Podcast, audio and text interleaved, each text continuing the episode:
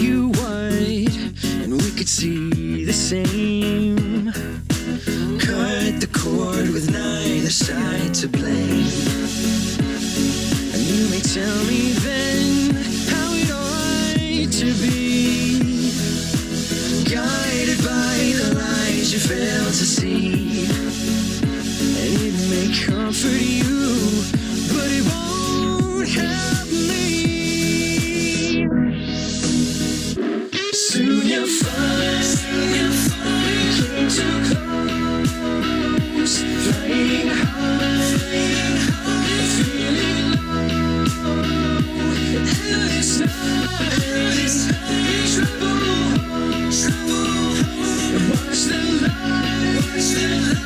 Down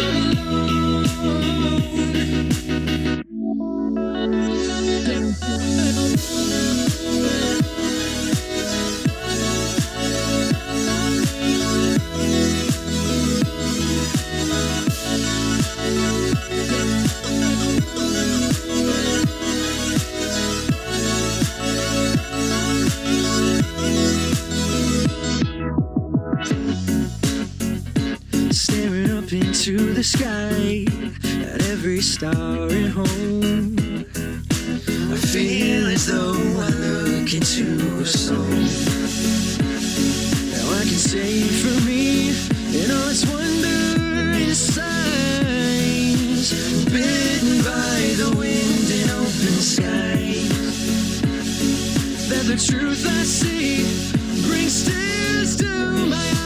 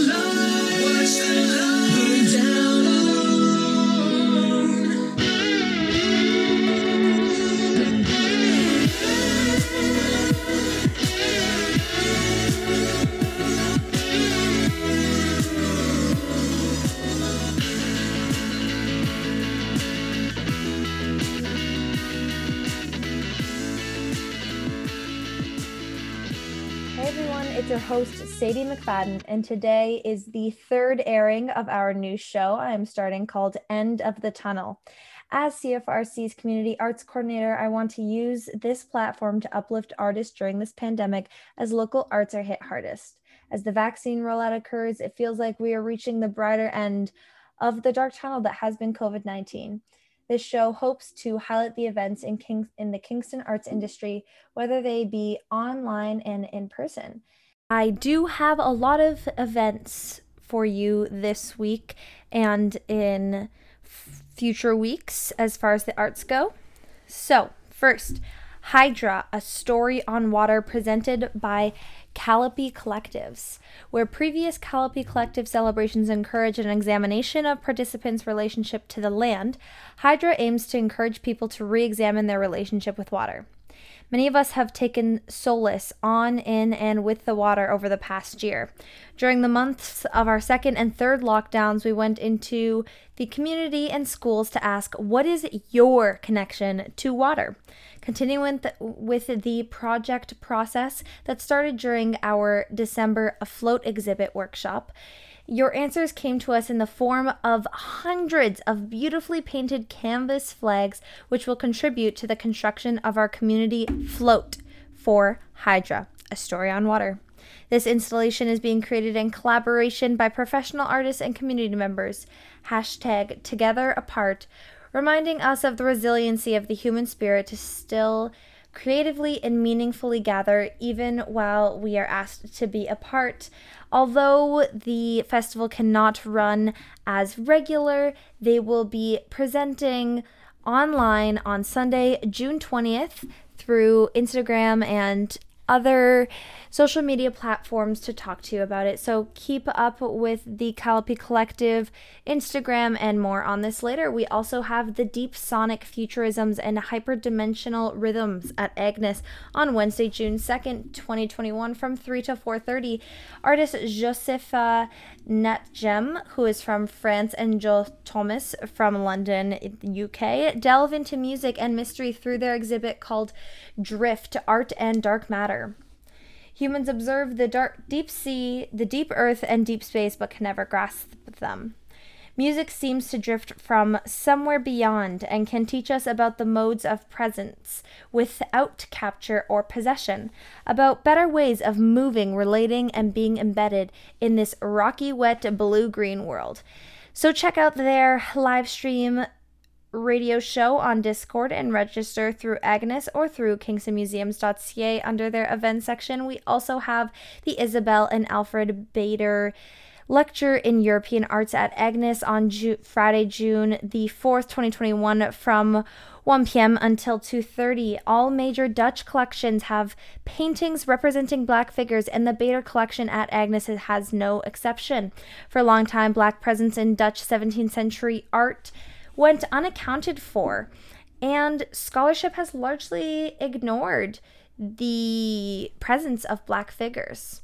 In this lecture, Dr. Elmer Kolfin, a professor at the University of Amsterdam, examines why black figures recur so frequently in Dutch art and whether and why Rembrandt's approach differed from that of his contemporaries. You can register through Agnes or through kingstonmuseums.ca under their event page. Today, I am joined by the co curator of Canada's Festival of Live Digital Art, or FOLDA, and his name is Michael Wheeler. Welcome, Michael. Hi, Sadie. Thanks for having me on. Yeah, of course. So, FOLDA is back for its fourth year. It was began in 2018, and it has a, a great lineup of live digital art performances curated and created specifically for online audiences. The festival is from June 9th to 13th, and you can buy tickets for only $20 per an individual performance at folda.ca. So, the first thing, Michael, I think we need to explain to our viewers is what is digital performance art? Sure. Yeah. I mean, I guess the answer to that is changing often and um, like currently. But I guess context about the festival, the festival itself um, used to and will in the future occur at the Isabel Bader Center for the Performing Arts here in Kingston. And so for the first two years um, of the festival, the answer to your question was uh, live digital art is all of the strange and wonderful performances that would happen uh, mostly in and around the Isabel all of which had some element of digital technology integrated into them. And so live digital art was something that you could attend um, in person, or maybe you could stay home and watch a live stream, or maybe you went to a place and uh, you tweeted during the thing, or, or maybe you went for a walk and you listened to a podcast and it, it did what you told it to do. You did what the podcast told you to do, pardon me. And so um, and then obviously in the context of the pandemic in the third and fourth year now of the festival the live digital art that we can present which isn't all of it is the type that doesn't require people to gather together in the same room. That seems to be really a great understanding of what live digital art is. And so i also was wondering if you could maybe highlight some examples of performances that have happened at Folda, whether it be in past years or this upcoming year, just to give people a little bit better of an understanding? Yeah, you know, the one that jumps out at me right away because it actually fits into both categories is a show called Good Things to Do. So, uh, Good Things to Do started uh, at Folda um, as a show that occurred in the con- in the rehearsal hall there, and you experienced it in person. There was actually an incredible amount of tents and um, like mattresses that were installed in the rehearsal hall, and you went into a tent and there was a computer in there, and you had this interactive kind of self-care uh, experience with a computer live with other people. And so it was really profound in-person experience.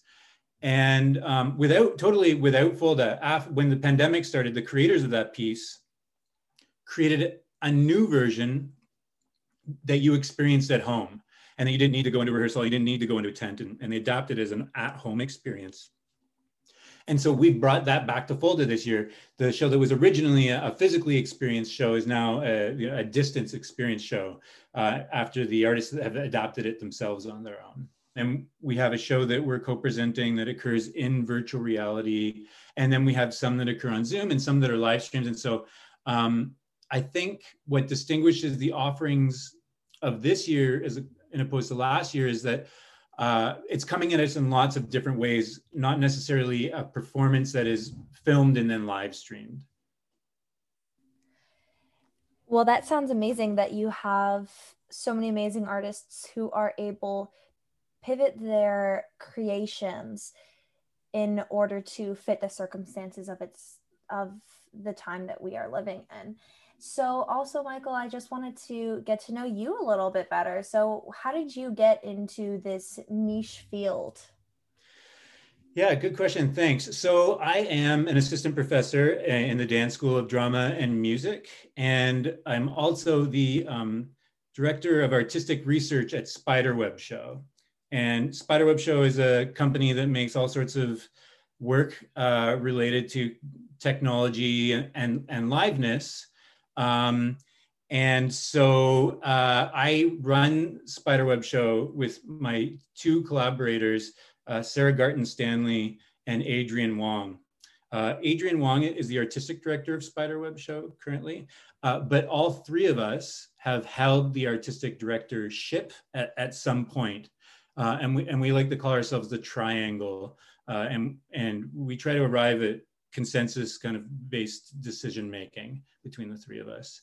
Um, and uh, and so that's been a really awesome relationship for us. I think the company is almost seven years old, and uh, and about halfway through the life of the company, we realized that um, we were just doing our activities were not focused enough. We were known as a digital theater company, I guess, and and all three of us have um, you know credentials working with other companies that have been important in the past.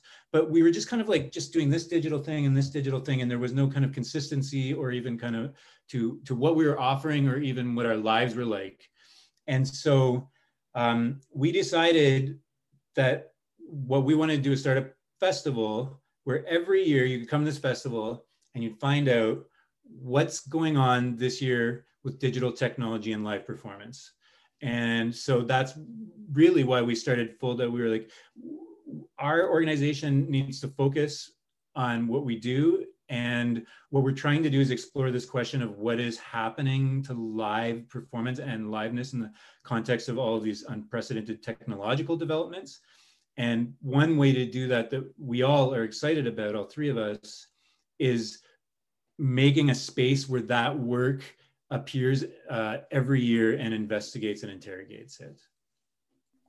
So, does that mean that this festival can be viewed from places other than Kingston? Oh yeah, it can be viewed around the world, uh, which is actually like you know something super exciting that I think a lot of companies have discovered in the pandemic. It's not just a specific to kind of fold the strategic advantage all of a sudden but you know you can reach anyone who has an internet connection now whereas opposed to the first years of Folda where i could you know well not true because we would live stream, stream some things out because we're us but you know some performances were only accessible if i convinced someone to either uh, travel to kingston or, or, be someone who lived in kingston and come physically you know down to king street. And so uh, you know one example i always like to cite about this is that um, Outside the March is a Toronto-based theater company, and I think they ended up in the New York Times twice during the pandemic uh, because they had a distance performance that you know reached the right critics in New York City, and um, that was something they could never achieve uh, in pre-pandemic times, even though they're very um, you know well-lauded company in Toronto. Just the mechanics of usually attracting the attention of the New York Times is too much. You they want you to you know bring a show physically to New York, but that's not no longer the bear the kind of barrier for that sort of review to happen. Yeah, it's so interesting how technology has globalized our world and opened up all of these new possibilities. On your website, I actually saw that J. Kelly Nestruck from the Globe and Mail said that the performance festival, FOLDA, never needed to pivot and that it is ahead of its time. Michael, do you think that these words still ring true during the current lockdown, considering that the festival is from June 9th to 13th and we're still expecting to be in the same state as we are right now? Well, they're very kind words from Kelly. And I'll just say, as an artist who's received many types of reviews from the Globe and Mail over my career, it's very nice to hear those ones read aloud. Um, but uh, to speak to the substance of them, I'll just say that one the thing that we're potentially most proud of at Spiderweb Show as the producers of Folda is that we have actually never had to pivot, as the quote says, in that we have put on the festival every year um, at this on the same dates that we always said we were going to put it on, and paid uh, most importantly, you know, professional rates to all of those artists. And so this has been just such, you know, it's kind of mind bending how terrible the pandemic has been, in particular for you know musicians and theater artists and dancers, people who you know rely on being in a space with other people to generate revenue, and um, and so just to be able to play a small part of of putting out some small amount of professional fees to artists on the regular schedule uh, is something we really are super happy that we are able to do. Um, and I would just say that I don't know if we're ahead of our time anymore. I think like we were super ahead of our time even last year, but everyone in the world learned to do the things that we've been doing previously this year. And so a great nervousness I have is actually perhaps we've lost our strategic advantage as the world has learned all of our special skills all of a sudden. Although I cannot comment on that myself, I am attending the festival, so I will keep you updated. You can keep listening to CFRC 101.9 FM to hear a review from me, Sadie McFadden, your host, about one of their shows called Frequency. And Ooh. with that, Michael, would you like to introduce the song that we're going to listen to during our break?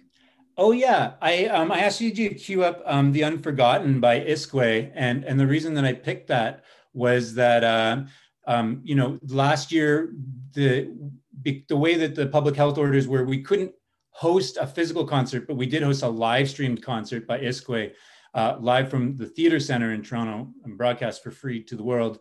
And it was a, one of my favorite moments from last year's festival. Um, full disclosure, she didn't sing The Unforgotten because she was um, presenting some pieces from her newer album, but I thought The Unforgotten would be good for this. So here's Iskwē.